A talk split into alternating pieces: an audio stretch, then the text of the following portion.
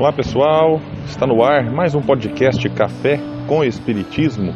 Eu sou William Jacob e a reflexão que eu trago hoje é lá do livro Problema do Ser e do Destino de Leon Denis, quando ele vai nos dizer que toda a potência da alma resume-se em três palavras: querer, saber e amar.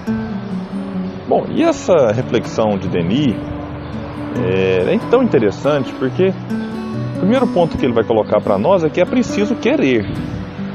A gente tem que desejar algo, tem que ter vontade de algo. Mas o problema nosso é o que, que é esse algo?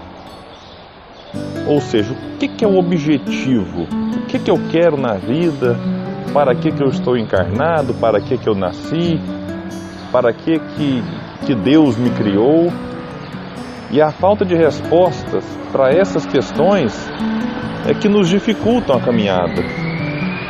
É a falta de resposta para as questões que a doutrina espírita vem nos colocar, como de onde vim, para onde vou, é que muitas vezes nos impede de desenvolver uma vontade firme para algo que realmente me engrandeça, para algo que realmente me torne uma pessoa melhor.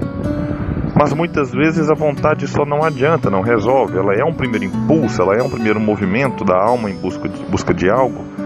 Mas é necessário, vai dizer Leon Denis, saber. E ele chama a atenção porque o conhecimento das coisas, das leis, o estudo aprofundado, ele vai direcionar o pensamento e a vontade. Então é como se o querer fosse o impulso inicial e o saber agora fosse o direcionamento que necessitamos. Mas não para por aí. Ele vai dizer que acima de tudo é preciso amar, porque sem o amor, a vontade e o saber ficariam incompletos e muitas vezes estéreis. Quando ele coloca a palavra estéreo aqui é interessante, porque aí eu posso desejar algo, buscar o conhecimento, mas se eu não amo, aquilo não, não dá frutos, aquilo não traz resultados para o espírito imortal que sou. Então o amor é como se ele desse ali uma, um, um, um alimento para que a gente continue na caminhada e esse continuar, ele de fato começa a produzir frutos, a dar resultados para nós que serão de fato aproveitados pelos outros. Quando a gente olha, por exemplo, na vida é, de Jesus, é um espírito puro que dominava toda a sua vontade, dominava o conhecimento de tudo aquilo que, é, que os homens nem poderiam, nem pode compreender ainda hoje. Mas é um indivíduo que, acima de tudo, amava em todas as situações, em todas as ocasiões. Então, se a gente traz isso para o dia a dia, que eu acho que é importante a gente pensar um pouco nisso também. É, o que, que a gente quer? Se a gente pensar nas questões é, materiais, nas questões do mundo, dá para aplicar também isso, por exemplo, o que, que eu quero ser, o que, que eu desejo ser, qual é meu objetivo enquanto profissional. Ah não, meu objetivo enquanto profissional é ser um médico, por exemplo. Tá, então você precisa querer. Não, meu objetivo é é ser um administrador de empresas. O meu objetivo é simplesmente continuar naquilo que eu já faço, independente da profissão que estamos, ou se não temos profissão, mas temos uma responsabilidade imensa, por exemplo, né, de cuidar dos filhos, de ficar no lar, que é uma tarefa muito trabalhosa, inclusive. A gente precisa desejar isso, querer, buscar conhecimento seja para ser o médico, seja para ser é, um administrador e até para educar filhos.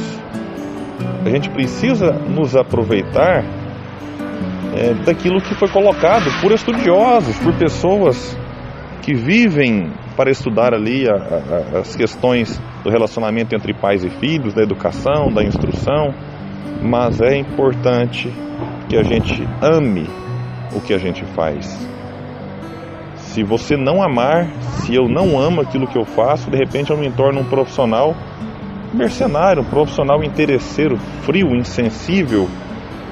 E isso faz diferença num sentido negativo, assim como quando visitamos alguém que ama o que faz, faz uma diferença enorme no sentido positivo.